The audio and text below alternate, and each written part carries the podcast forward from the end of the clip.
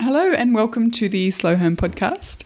This is episode number 80, and I am your host, Brooke McAlary, joined by Ben McAlary. Thank you very much, Miss Lippy. Oh, those intros. Simpson Simpson references. Simpsons? No, Happy Gilmore. Wow, Wow. you fail. No, Billy Madison. You fail even more. fail. But what hasn't been a fail is this podcast. Episode 80 with Joel Soslusky. Good work. I like the segue and the attempted pronunciation of Joel's surname. Soslowski? Zaslovsky. Soslowski. You were very close. So he's a reoccurring guest, our mate Joel. Our mate Joel. It's really nice to talk to Joel on the podcast again, actually. Uh, he was one of the first guests I had way back in the day in 2015. And um, yeah, he's, he's just as enthusiastic and, um, oh, like joyful as Yeah. always. He's just such Yeah. a, uh, you know, a, a pleasant, lovely, intense, quirky guy to talk to.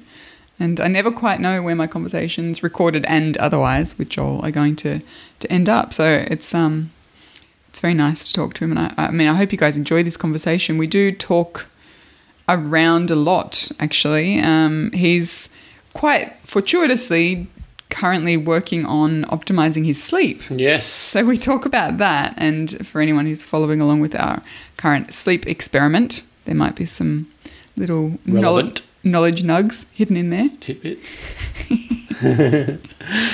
Um, and Joel and I also talk about his interest in sort of reconnecting with nature. He's he's always into things, Joel. Like he's always really exploring in depth particular ideas and movements and stuff. And every time I talk to him, I come I come to these new sort of angles on living a slower and a simpler life. And he's so he's currently optimizing his sleep. He's also really into the idea of rewilding, um, and he talks about first of all what that is and how there's you know a different two different sort of branches of rewilding and how uh, you know it's impacting his time with his family and the things that they're choosing to do together and uh, you know really kind of taking time to connect uh, you know personally between each other but also reconnect with the outside world as well. So uh, i thought that was i found that really really fascinating. And he knows i think that you and i like to spend a lot of time outside and we do a lot of kind of bushwalking and stuff with the kids funnily enough actually every time i mention bushwalking on the podcast people are like what is that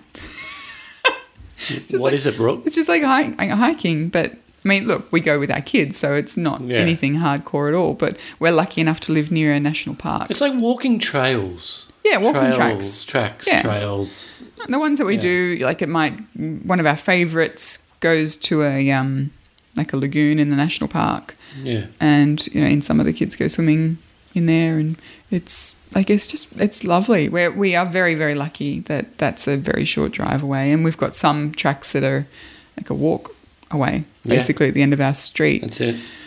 But- I love the concept of rewilding, and uh, Yeah. it's a it's a wonderful chat. What else is Joel up to in his life? in his life. Yeah. Well, he's he's got his podcast, Smart and Simple Matters, which uh, if you head to his website, which is just joelzaslofsky.com, which I will include a link to in the show notes at uh, slowyourhome.com slash 80. You can find his podcast there and also his work with Simple Rev. So for a couple of years, Joel ran an in-person event uh, in Minneapolis. And this year, he's really looking to kind of take that simple living event and uh, kind of expand it into a community space. So they've got a Simple Rev community group in Minneapolis, but they're also expanding into other cities around um, the states and other countries as well. So if you're interested at all in maybe starting a, a local simple living group where you can get together with people who are like-minded and who are working towards the same kind of goals head over to simplerev.com and get in touch with joel because he's got a whole heap of really wonderful resources to help you get set up and you know get things underway. And joel is he's always like i said he's he's inquisitive and, and curious and exploring things but one of the constants with him is this idea of community. Yeah. He talks about it a lot, and uh, we we talk about it a bit.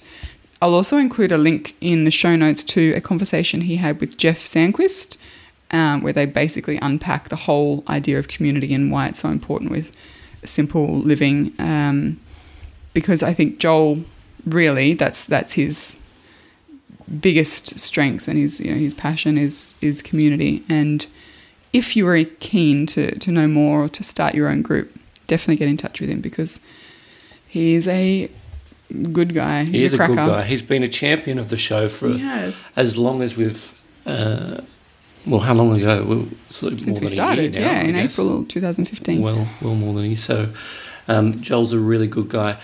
There's also a lot of you really good guys out there that uh, have kindly donated through Patreon and support the show through that. We really appreciate it, and we're going to, in the coming months, do something different in regards to, to Patreon and offer um, something extra for those that um, want to support us. But if you want to get in on the ground floor, please do so at patreon.com slash slow. And we would be very grateful appreciative yeah of any financial assistance to help this show remain viable. absolutely but yeah we are working on some you know Oh, yeah, well, I don't want to give too much Okay. away at the moment. some secret little projects For our loyal listeners. But in the meantime, thank you for, thank you for listening and being here and enjoy the podcast with Mr. Joel Zaslowski.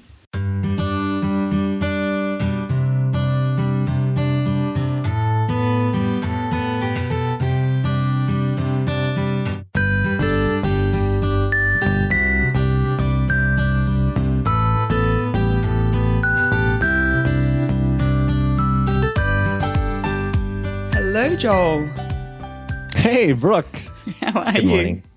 I am super duper. How's your general well being? My general well-being is uh, fabulous. Actually, no no complaints at all. All right. I'm trying to deliver some sunshine through the airwaves to you and to everybody else who's listening. So you guys are in springtime. We are. And it's a lovely spring here in the Minneapolis St. Paul metropolitan area in Minnesota. Nice. Um, can send some sh- sunshine. Our uh, our sun hasn't yet risen, so that was some sunshine would be lovely. Particularly the Joel variety. You always bring bring a lot of happiness when I talk to you. I do a lot of smiling. you do. I have a very good life. There's lots to be grateful for and lots to smile about. It's pretty easy, actually. The smiling part, yeah. not the being grateful part. That's still hard sometimes. Yeah, it is. I mean, I didn't I didn't intend to start talking um, on this particular topic, but it can be, can't it? Uh, even though we we're aware of everything that's wonderful in our lives, it's still difficult to practice gratitude sometimes. Yeah. That's why I just make it a ritual. Mm. Otherwise, I'm going to forget, or otherwise, I'm going to downplay the significance of it. And it's only in the last two or three years when I've, as weird as this sounds, I have a very operational brain, but I, I, I systematize gratitude so that it happens. It's automatic. It's, a, it's like a habit, like anything else that I'm doing, whether it's at the dinner table with my family and we all talk about one thing that we're grateful for, that's our ritual. Uh, in the morning, when I'm doing my meditation, at the end, I'm sending gratitude through the mental airwaves to other people. And I built it into my day, my week, my month, my year. There's certain times, some are triggers, others are just naturally occurring. And the, I found that the, it's, it seemed forced at first like I shouldn't have to rely on a reminder on my Google Calendar to tell me to be grateful at 8:30 in the morning. But as a, after I got past that point and as it got to the automatic stage, I found myself just spontaneously being not just grateful but more intensely grateful more frequently throughout the day and the week because I had started with that base of systematized gratitude as uh, clinical as that sounds. No, but I mean, I used to I used to think the same thing that you know if we if we make it like a ritualized approach to like gratitude, for example, then it would like my fear was always that it would be become a mindless thing. You know um, how rituals can can sometimes, I guess, if they're repeated for years and years and years, become mindless. But I actually find the same thing. It becomes more ingrained and not in a not in a, a mindless kind of way, but more of a uh, I guess, an ability to slip into that more spontaneously. So, like you say, you're aware of it, it's on your radar, and then you're able to practice gratitude, um, you know, far more regularly, and, and you know, I guess in a a less systematic kind of way. Yeah, Yeah. I guess it's it's a good byproduct. I guess I didn't start there, but I'm here now, and I'm grateful for it. Which is good. oh goodness, so, people know that I'm silly, right? Uh, look, I think so. Okay. If they listen to our, our first episode together, they'll they'll realize that I tend to get a little bit silly sometimes. Yeah, I don't. I don't find you silly. I find you like, endearingly left of center, but I don't find you silly. That is the nicest thing that anyone said. Oh wow. Thank you. That's quite all right. Um, so speaking of, of kind of slightly left of center things, you always are into you're always super into things like you're exploring new ideas and new practices and stuff like that and in the lead up to our chat we we emailed back and forth a bit and you mentioned a few things that you're really exploring at the moment but one of them is sleep optimization so by the time this episode uh, releases, we should be maybe one or two weeks into next month's slow home experiment, which is actually eight hours of sleep a night. So I'm super curious about sleep optimization and what what do you mean by that? First of all, Well, eight hours a night, that's wonderful. And a lot of people are going to hear that, Brooke, and they're going to think, that's great for you, but I could never do that. Mm-hmm. Or why would I want to do that? I'm doing great on my four to five hours of sleep. And tr- I used to be there back in my 20s, and I thought I was Superman and I could stay up until three o'clock in the morning playing video games and then wake up at 6.30 and be just fine. I wasn't. I was impaired. At some points, I was just zombie just shambling around the corporate office or around my apartment with my wife and uh, wasn't really engaged. I mean, I was there, but I wasn't really there. And mm-hmm. sometimes sleep can make the difference. We talk so much on your podcast, on mine, and on other places in the slow living community about being mindful and being present. I think the biggest shortcut to that is sleep. Hmm. Your body demands that you give it the kind of substance and the kind of maintenance that through our evolutionary history as humans that we've always had. We've always needed you know we've developed in this way. Uh, there's there's a functional role for sleep in addition to some more symbolic and spiritual roles. All that to say uh, i have a difficult history when it comes to sleep in terms of not prioritizing it, not seeing the value of it. But now, when I think about all of the various things that I want to optimize in my life, relationships, simplifying, uh, sleep is way up there as well. And I realize that it's an amplifier. If I if I do well with sleep, I'm going to be able to do well with everything else in my family, in my work, in my spiritual life. It's just going to magnify and amplify everything else. And I mean, that's that's conjecture. If you hear it, you're like, oh, that's great, Joel. But there's so much science, there's so much research, and there's so many anecdotes and case studies that are available now that cites it's it's a non-negotiable. Every human needs a sufficient amount of sleep, and that's going to vary depending on who you are and where you are in the cycle of your life. But that is a huge thing that I try to optimize these days.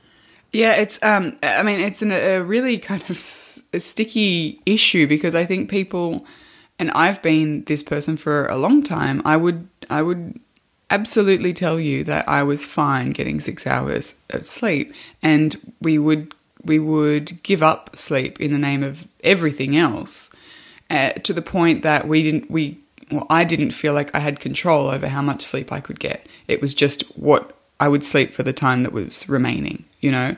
And I think um, there's a two kind of fold issue there where people feel like we don't have a lot of control over the amount of sleep we can get, partly because there's just so much else going on in our day and we don't have enough time for eight hours of, of rest. But the other part is people, you know, they'll lay in bed and they can't get to sleep. You know, they feel like mm. they actually have very little control over when they go off to sleep and how well they sleep. So what do you what are you exploring in your day to day to kind of help you optimize that sleep? What sort of practices are you are you engaging with? Well, I just read this great book by one of my favorite podcasters, a guy named Shawn Stevenson. He's mm-hmm. got a podcast called The Model Health Show, and he republished an updated version of his book called Sleep Smarter. I just finished reading that about a month ago. So I'm actively experimenting. I'm not doing slow home experiments along with you and Ben, although I, I will in the future. I'm, I'm just not doing the ones right now. But this book sleep smarter talks about and this is the problem too. Like sleep's hard. Yeah. it should be just like i close my eyes and then eight hours later i wake up. No it, it often doesn't work like that because there's so many variables at play. How much sunlight did you get? Did you exercise? And the timing on that. What kind of food are you putting in your body? Like your gut your and this is i'm just kind of regurgitating things that i read in sleep smarter and there's more to it than that but when you think about from a from a physiological perspective in terms of the hormones that are released where there's so much new research about how we can sleep better. And serotonin which is the predecessor to melatonin the thing that gets us to sleep and helps us stay asleep 95% of that is created in our gut. So if i'm putting a whole bunch of junk in my stomach a whole bunch of sugary crap which i've been known to do i'm going to pay the price. Maybe not that night but some other night uh, if it's wicked hot in my house and it's the middle of the summer and I can't cool it down to an optimal 62 to 68 degrees Fahrenheit, I may suffer to some extent. Uh, if I can't calm the chatter in my brain before I go to sleep, I might sleep well, but if it takes me an hour to fall asleep, then my sleep quality is going to be great, but my quantity is not going to be great. And I might miss a, a sleep cycle over the course of the time, which is going to throw off things the next day and just put me in this constant sleep deficit. So I'm looking to optimize everything from how dark it is into my room to timing to how how much meditation I do in the morning or whether I meditate in the evening. There's a lot of stuff at play right now. Right, and as you say, I mean, those things are all going to look different for the individual person as well. I mean, there's no kind of magic bullet for for getting the optimal amount of sleep in the optimal environment, I suppose. But um, yeah, that's it's really really fascinating. I've actually discovered with the meditation um, experiment that we did in May that if I meditate in the evening, and there's possibly a reason for this, I find it much more difficult to get to sleep. Um, I'm not sure if you have a similar kind of experience. Even even the meditate like the guided meditations that are designed to put you in deep sleep, I find they actually wake my brain up. So for me, meditating in the morning actually leads me to having a much better sleep in the evening. But um, yeah, it's it's amazing trying to to work out what is impacting our sleep and you know in what ways as well. Uh, particularly for me, sugar and uh, you know just an overall improvement of our diet has certainly helped as well. Um, what what are what benefits are you finding for yourself? I mean, are you finding that your sleep is improving? No, that's the problem too. Okay. Is I see the benefit or I see the value in it, but I'm not actively realizing the benefits of it. And that's been the story of my life for the last six plus years, ever since I started, you know, all these crazy experiments in my personal renaissance way back in 2010. Uh, when I got into minimalism, when I got into the paleo lifestyle, uh, a lot of people were asking me, so, so what, like, what was wrong? And I told them, well, nothing necessarily was wrong. Things were pretty good. I just saw that there was an alternative way that made more sense to me, or that so many friends that I knew were doing it and they're smart. So maybe I should give it a shot too. Uh, it's the same way with sleep, where I can't tell you objectively. I'm not hooked up to any machines that are measuring my hormone levels or how patient I am around my children or anything else like that. Um, I just know that if I want to be the best version of myself, if I want to make my highest contribution to my family, to my local community, to the world at large, I need to do good by myself by optimizing my sleep as much as possible. So whether I ever consciously feel the benefits of it, they're there when I treat myself with the respect that I deserve, um, regardless of whether they're invisible or intangible or however they manifest. That's that's actually really fascinating to me because people often say the same thing about practicing mindfulness, even just you know quiet sitting or meditation.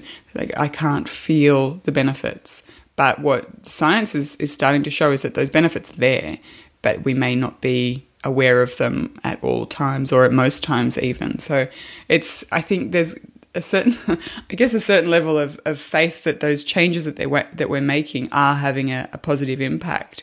And sometimes I'm accused of being um, you know a little too easier uh, on the placebo effect. You know, I'll, I'll meditate for a week and say I'm I'm feeling amazing and my patience has improved and my sleep has improved. And people are like, "Where's the proof?" like, well, I don't know if I need proof necessarily. I just it's it's how I'm feeling, and uh, you know, I believe in the things that I'm experimenting with for similar reasons as you say. You know, smart people, people far smarter than me who I know are talking about the the impact these changes are having on their lives.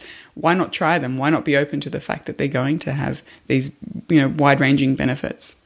Mm-hmm. Yeah, what we're trying to do, I think, is create an identity for ourselves. Yeah. Where, regardless of what the outcome of that identity is, we're comfortable, we're confident, we realize the benefits of it and whether it makes us a better partner in our relationship, whether it makes us 10% more productive, whether it makes us metabolize food uh, 8% better.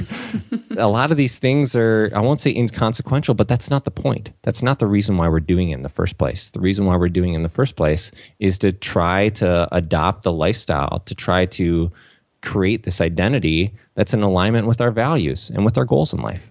Yeah, and that's a that's a huge theme that, that comes through in so many of the conversations that I have is creating a life that's in alignment with our values. And I think, I mean, the big part of that is, of course, understanding what your values are, but then doing the work to understand the actions you know we can we can take and the the changes that we can make that mean our life is actually in alignment with our values. And I'm finding that so many of these changes come down to self awareness I think.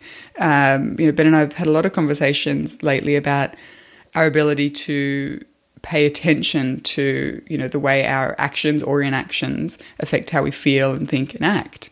Do you find that self awareness sort of plays into to the changes that you're making and the ability to make those changes? Yeah, it doesn't just play a role. It is. It's the foundational force. It's the pillar upon which everything else is built because if I don't know myself, then I can't set a conscious, intentional direction with my life. If I don't know what kind of contributions I can make to the world, whether it's helping people simplify or bringing people together or just bringing a smile to someone's face and, and just being around for the sheer entertainment value of oh here goes Joel again. Oh goodness gracious. You kind of I get a lot of the the eye roll but the smile at the same time like oh boy Joel. Uh, being able to know well one so here's here's part of self awareness too, and this is situation uh, situational awareness and relational awareness too. When I I have a big personality, so I can overwhelm people, especially if they're introverted or highly sensitive people. I'm so much more conscious of how someone is what kind of energy I'm projecting, how that's impacting the people around me, if I need to tone it down a little bit, if I need to adjust my communication style, maybe I just need to shut up for a while. All of that is based on self awareness. So it makes me a better human. It makes me a better friend. Uh, it makes me better at everything. And I'm certainly no self awareness expert. Uh, meditation helps, and I've been doing that for a year and a half. I'm up to almost 30 minutes a day, wow. first thing in the morning, which is really cool. Uh, total hat tip to my buddy Christopher Carter over at This Epic Life. He was the one who finally convinced me that I needed to start meditating and gave me a lot of the tools to make it a regular practice. Um, yeah, I, I, would imagine uh, when it comes to self awareness, the thing is, it's so nebulous, right? Like, mm. how do we conceptualize self awareness? And it's kind of like sleep is how do I know? The more aware I am of my tendencies, and my personality, about how people perceive me, how does that benefit me?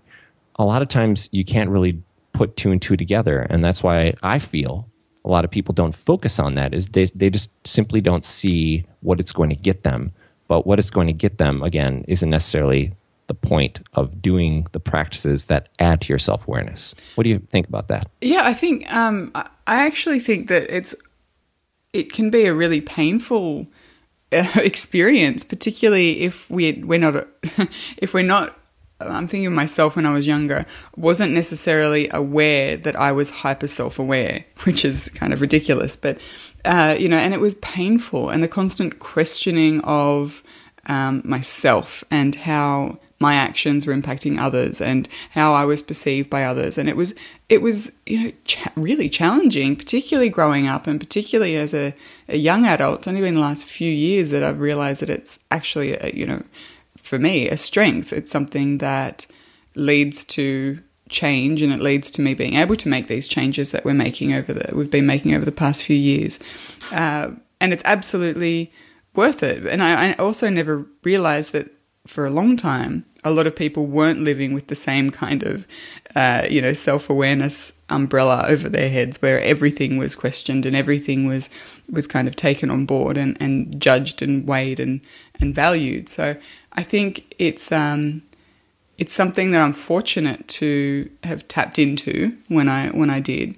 And but it can also it can also very quickly become all consuming. So I think it's got to be balanced out by outward thinking and you know thinking much more about people around us and how we can help them and what can we what we can do and that's something that I love about what you do you're always thinking about how you can help people how you can connect people what you can do to serve the community and I think that's where the balance of self-awareness you know lies because otherwise it can be a, a like a lot of navel gazing Oh, totally. Yeah, you can be literally inside your own head Yeah. all the time. And then it becomes all about you. How am I feeling about this? How am I perceiving things?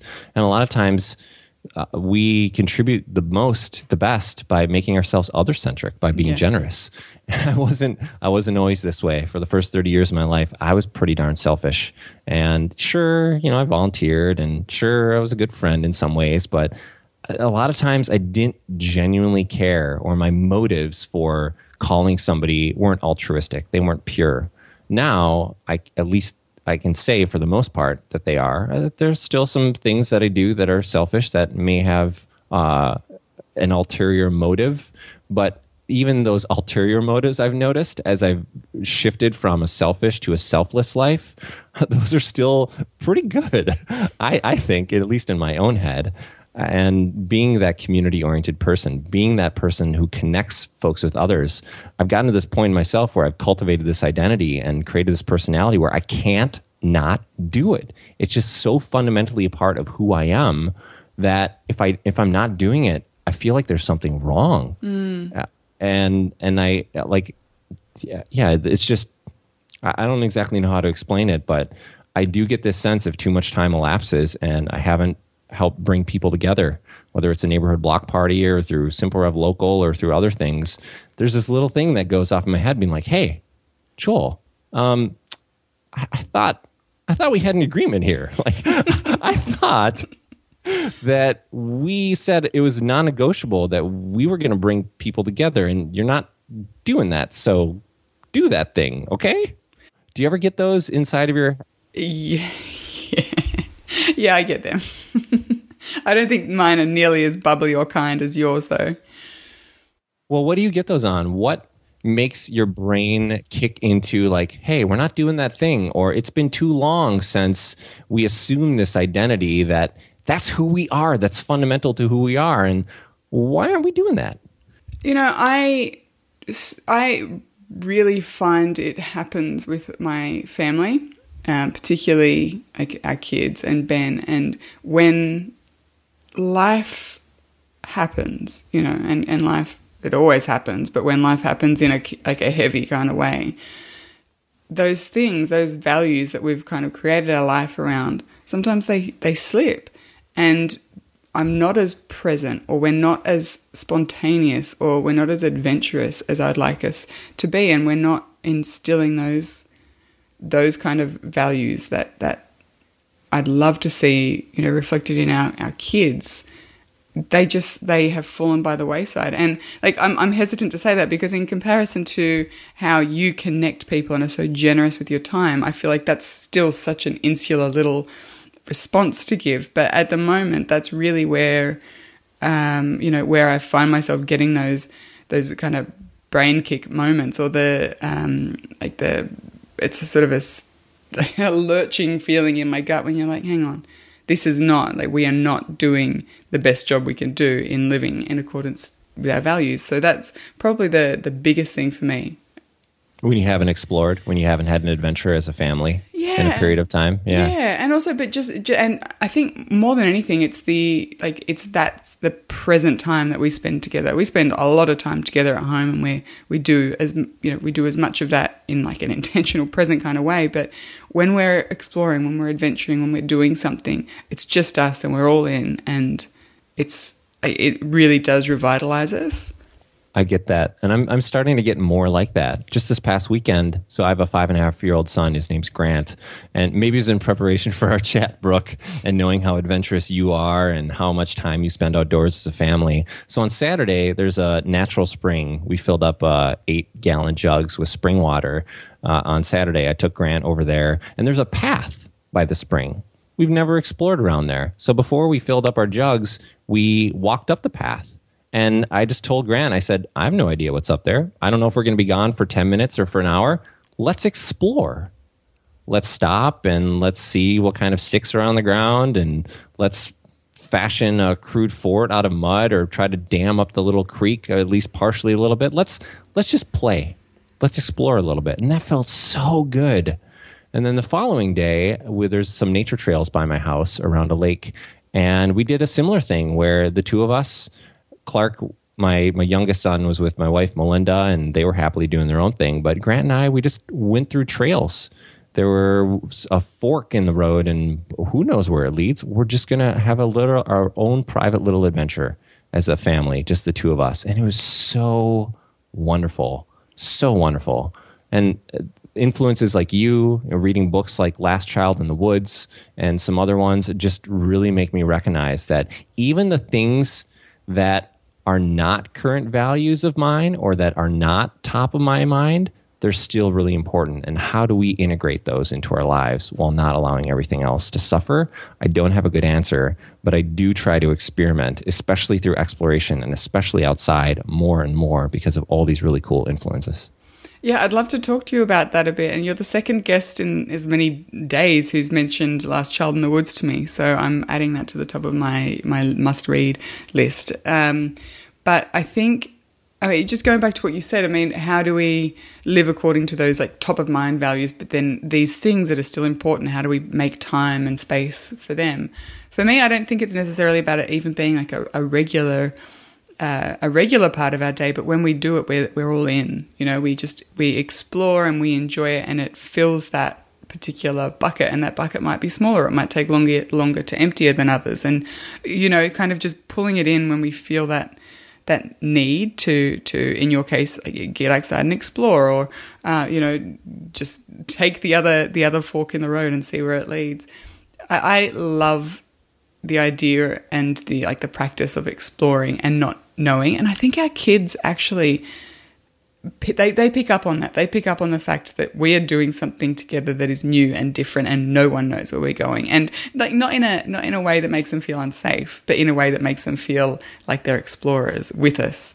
Uh, in canada one, one of the biggest things i noticed was that you know the hiking trails and things they're pretty loosely marked and it's much more open for exploration and there's no signs and, and railings on, on at least the hiking trails that we took uh, saying do not climb here or do not go up here or this is not you know this is not the way.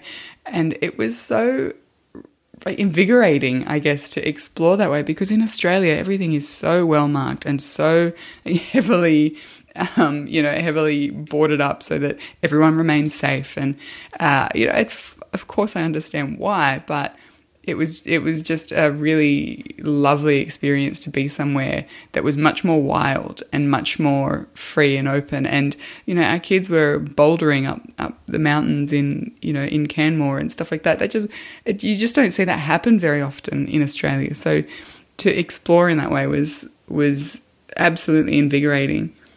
That's really cool. And when you're doing that, when you're on the mountains, and every once in a while, if it's safe enough, you can allow your kids to lead you. Yes. How often do you give your kids an opportunity, not just to symbolically, but to physically say, go? Like, you show us where to go. You set the pace. You show us where the next path turns and where the adventure leads.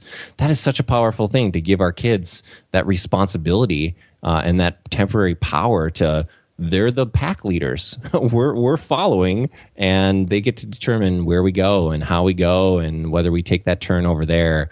I try to do that more and more and relinquish my need for control, which I think that's just a very human thing. But also when it comes to my family and balancing safety with just okay, fall down and get wet or skin your knee or whatever, no big deal. Like, well, let's all do it together. and let, I'm not going to intentionally make myself bloody, but kids are messy and life is inherently messy. And it's really fun that some of the messiness in life when we don't feel the need to have the pecking order in our family be so tidy, when we can blur those lines and allow others to take the lead. Absolutely. And I think it's just a, like a physical manifestation of the fact that I've learnt so much from my kids. And if they learn half as much as, as they've taught me in the last seven years of being a parent, I'll feel, I'll feel like pretty good. But, uh, you know, I think allowing them that power and that, that control, even temporarily, I think is, it's wonderful. And it's fun as well. Kids so much less inhibited than adults and they don't care if, uh, should we be going up there? Does that look like a thing that's safe? You know, they just go. And I, I, I want to adopt more of that into the way I live. Mm-hmm. Yeah, uh, and I think, excuse me, that goes back to this other this other kind of thing that you're really into that I'd like to explore a bit is of rewilding. And I know we kind of touched on that, but as a movement, can you explain what rewilding is and what it means to you, or have have we basically just done that? No, uh, we've barely touched on that actually. Uh, rewilding is a topic that I've become just fascinated by. So fa- and I'm I'm easily fascinated. So I tend to go down rabbit holes and oh, new idea, new concept, new relationship. I I, I think of it as a blessing actually how easily fascinated i am but as far as concepts and ways of life and thinking go there's actually the way that that i perceive it rewilding is uh, there's two types that i'm familiar with that I've explored. So there's the personal and there's the environmental. Right. And there's two people who kind of represent each side. So on the personal side of rewilding, there's this guy named Daniel Vitalis. And wow, he, uh, just wow, first of all. And he talks about honoring our ancestral practices to thrive in a modern world uh, awakening our instincts, freeing our bodies and minds from what he calls the degenerative effects of domestication. What he's really after is he wants to see, he wants every human to see themselves as a sovereign creature that's not under the thumb of the worst parts of civilization and the institutions that decide what our civilized life looks and feels like. So, you know, I'm paraphrasing here a little bit so that people can get an understanding of what I'm talking about in a more practical level. But Daniel talks about this error that he made when he was first starting to study nutrition. He, he's such a master in analogies. He talks about he went and asked the zookeepers how to feed the human animal, and he uses this parallel where if we wanted, if we found a wild chimpanzee, and we were now responsible for it, and we wanted to figure out what was best for it, will we take it to the zoo and ask the zookeepers how the domesticated chimpanzees live and what they eat, or or will we look at how that wild chimpanzee lives and try to replicate that lifestyle as opposed to seeing what the domesticated, the captive chimpanzee leads? And in a lot of ways, we as humans, uh, we're we're asking the zookeepers how to take care of domesticated humans, not looking at what our ancestors did mm. or what evolutionary biology or archaeology can teach us.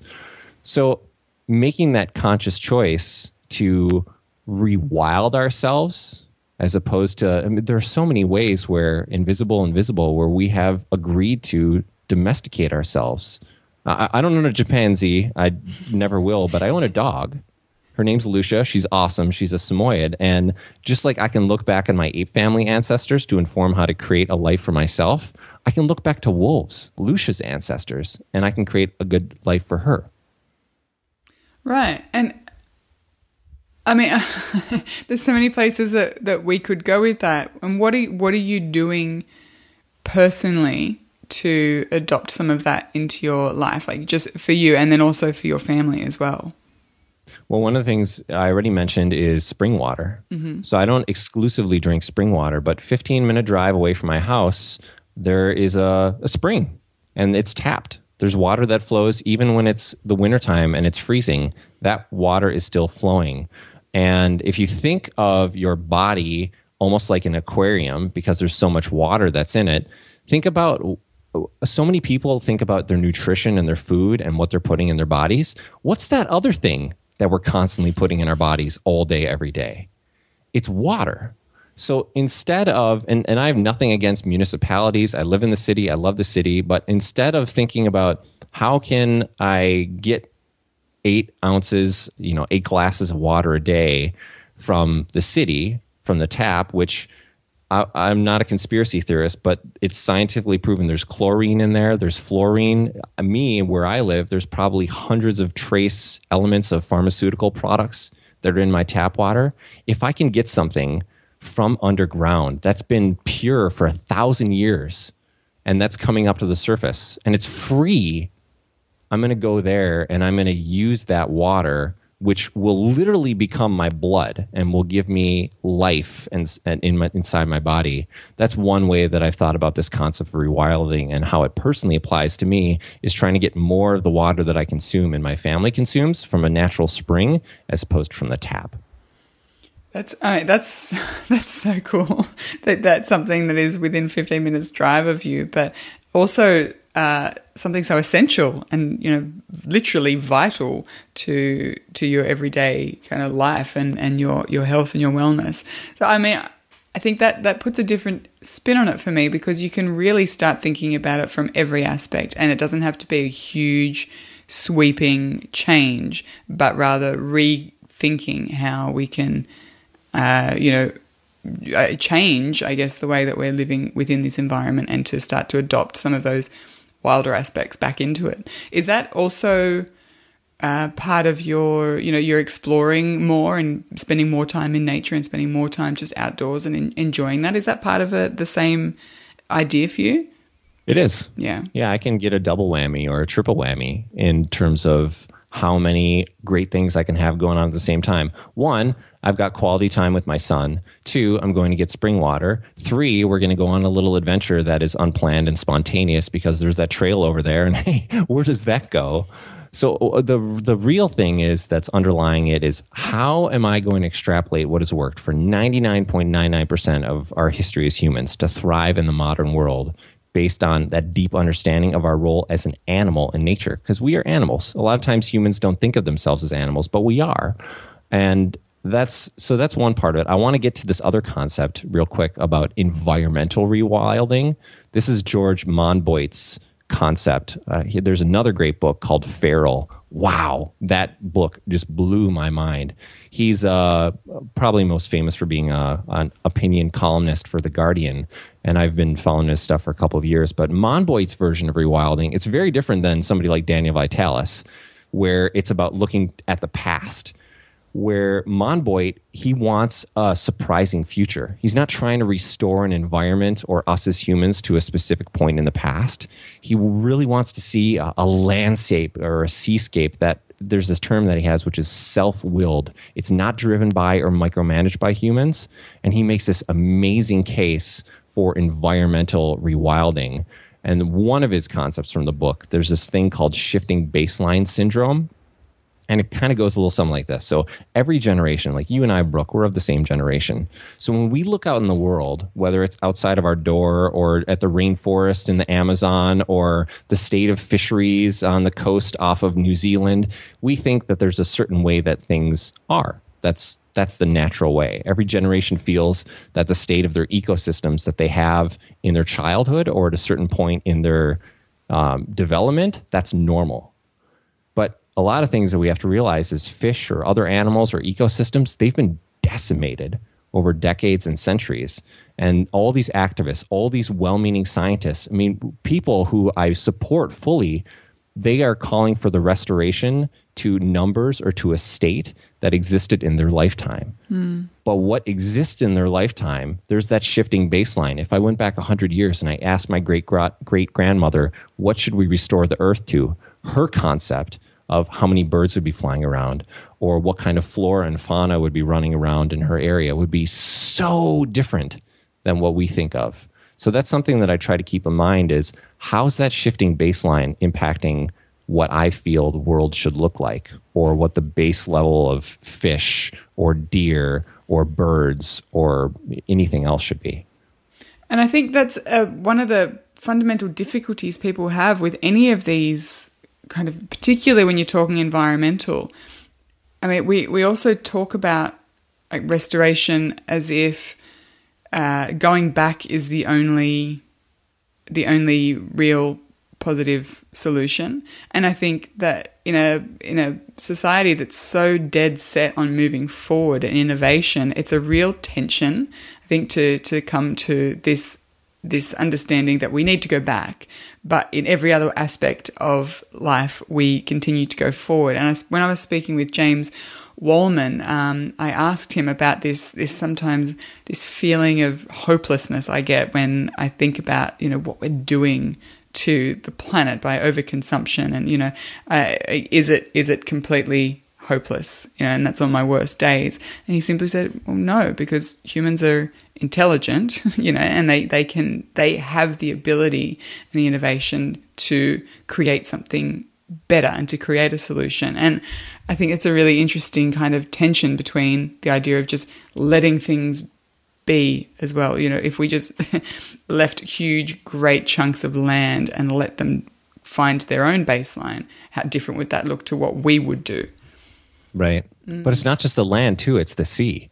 Yeah. And um, that's the majority of our earth. And our demand as humans for seafood, the continental shelves, they're trawled think about the trees of the sea, all of the life forms on the bottom. If we were to destroy the rainforests at the rate that we destroy the trees of the sea, which is uh, at 150 times, 150 times the rate we're destroying the forests of the seas as we are on land.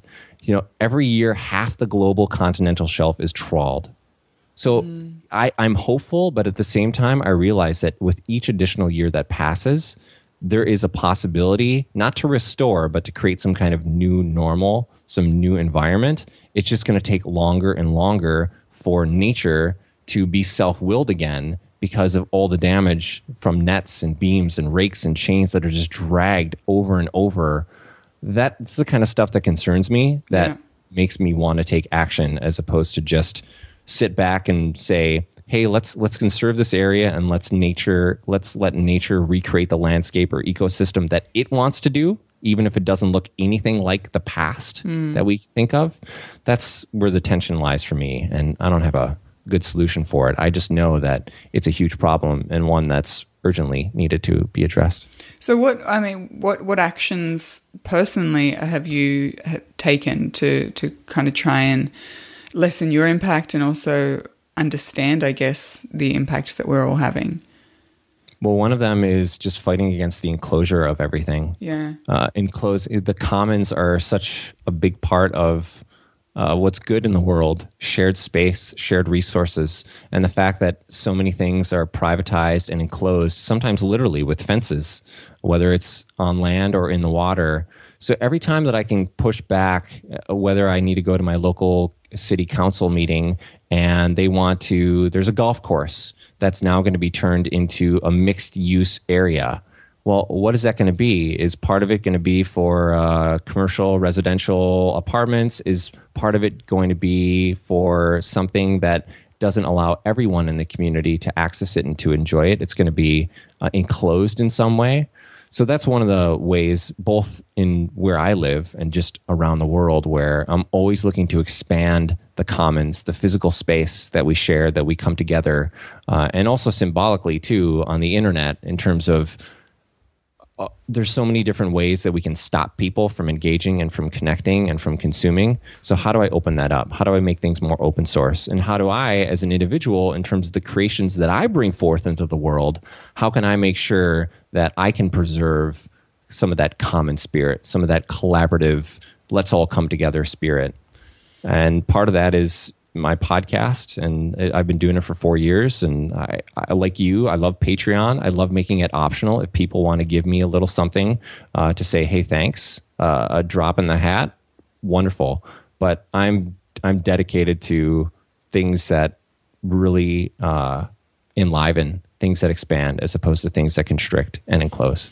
Right, one of the, the biggest themes of of your work and your podcast uh, is community, I think, and that's exactly what you've just summed up there. But if you could sum up what what it means to have a, a strong community, what it means to a person to be part of that, uh, what it means to you actually to be a part of a, a strong community or you know multiple strong communities, what what does that look like for you, and what does that bring? To you just just before we kind of wrap up i'd love to know because the community is something that i've learned a great deal of from you and get inspired inspired to to continue to build when i talk to you so Oh man, this is hard to do in a short period of time. I'm going to give it a shot. So when I feel like I belong somewhere, that I'm in community, that feeling of community, I have a sense of ownership, that I'm co-creating something with other people who are also stakeholders. Because if you if I give a crap, then I'm going to invest in that thing. If I give a crap in the community, then I'm going to invest in it. I feel empowered that I can make a change, but that my change is bigger the more of us that are involved and working towards a common goal. Um, for I, it's, I've almost been a student unofficially of community for the last four years and reading books and following blogs and doing all these things. But really, uh, just kind of for me personally, community is when I'm building something with other people, when I'm investing in someone else, and also getting something out of it. But that's not why I do it. I'm just getting it as a byproduct of investing in others and trying to enrich others' lives. It's messy, it's inefficient, uh, there's misunderstandings. Oftentimes, people are angry. These are all things that uh, people shy away from community because you're dealing with other humans, and we- we are messy. We're irrational. We don't show up. A lot of it is based on volunteerism. Uh, you can't compel somebody to be in community. You invite them to be in community with them. But when I'm there, when I feel that sense of belonging, I know that I'm related to this group. I'm related to this place in nature. I'm never isolated, that I can depend on others and they can depend on me, that we are codependent, but in the best sense of the word, in that where we go, how we thrive is based on how we come together, not how we create our own individual bubbles and don't go out them or don't go out of those bubbles. So that's the way that I conceptualize community and try to help other people think about it as well is not something that you have to do. Oh goodness, I got to go walk down the block and say hi to Mildred again. She's 93 and she doesn't really hear very well, but she's the sweetest woman and she has so many gifts and stories to offer. We need to allow Mildred, whatever whoever the Mildred is in our life, to be, to come from the margins, to come from the outside, and to welcome that in, and to share whatever they desperately want to give. Community is such an amazing place for people to share gifts freely. If only there's a way to know what they are and a way to distribute them within it, and mm. that's those are the best communities that I'm part of that acknowledge people's gifts and allow them to freely share them. and here's to the mildreds of the world Oh, I love Mildred. She painted her own house last year. 92 year old Mildred up on that ladder. If you try to help her shovel her driveway or mow her lawn, she'll just shoot you a look like, no, no, no, no, no. I got this, dude. I got this. oh mildred sounds amazing Yes, I like her too. Um, I, I like I, I really love what you said at the beginning of that answer. You said when when people understand a place when they give a crap, they they're going to be more invested. And I think there's so much in that. You know, if you can just get people to care about whatever it is, you know, in that community that you're looking to to serve, people are engaged with something if they care then they they're far more inclined to act. And I think for me, that's one of the the biggest and best benefits of living a, you know a slower, simpler life. You have more time and space to care about things, and then you know you have more time and space to be invested and to maybe start to to become part of the community. And I know you and I could talk about this for hours at you know at great length, but um, your you, have you released your 100th episode of Smart and Simple Matters? I have. Congratulations. So I would Thank you. Um, highly recommend that people go and listen to that and then your entire back catalogue for f- a lot more, you know, your thoughts on community and how to build it and what what that looks like. And then also you recorded an episode of Intentionally Wandering with Jeff Sandquist, who's been on the show before, where you guys talk at great length as well about community and what that looks like. So for mm-hmm. people who want to hear more of your truth bombs about, you know, community, they should definitely go check those out. But Joel, it's as always a an endearingly left of center pleasure to talk to you. Oh, thank you so much for inviting me on the show. I, I want other people to think as they leave too. Brooke, I'm grateful for you. I'm grateful for who you are, what you represent, what you create, how you help people. Um, and if people are done listening to us, hopefully they can spread some thanks, some gratitude around wherever they are, whoever's closest or whoever needs it the most today. Thanks, Joel.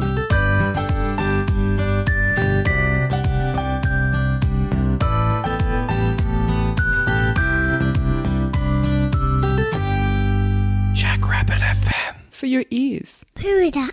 Hi, Podcast.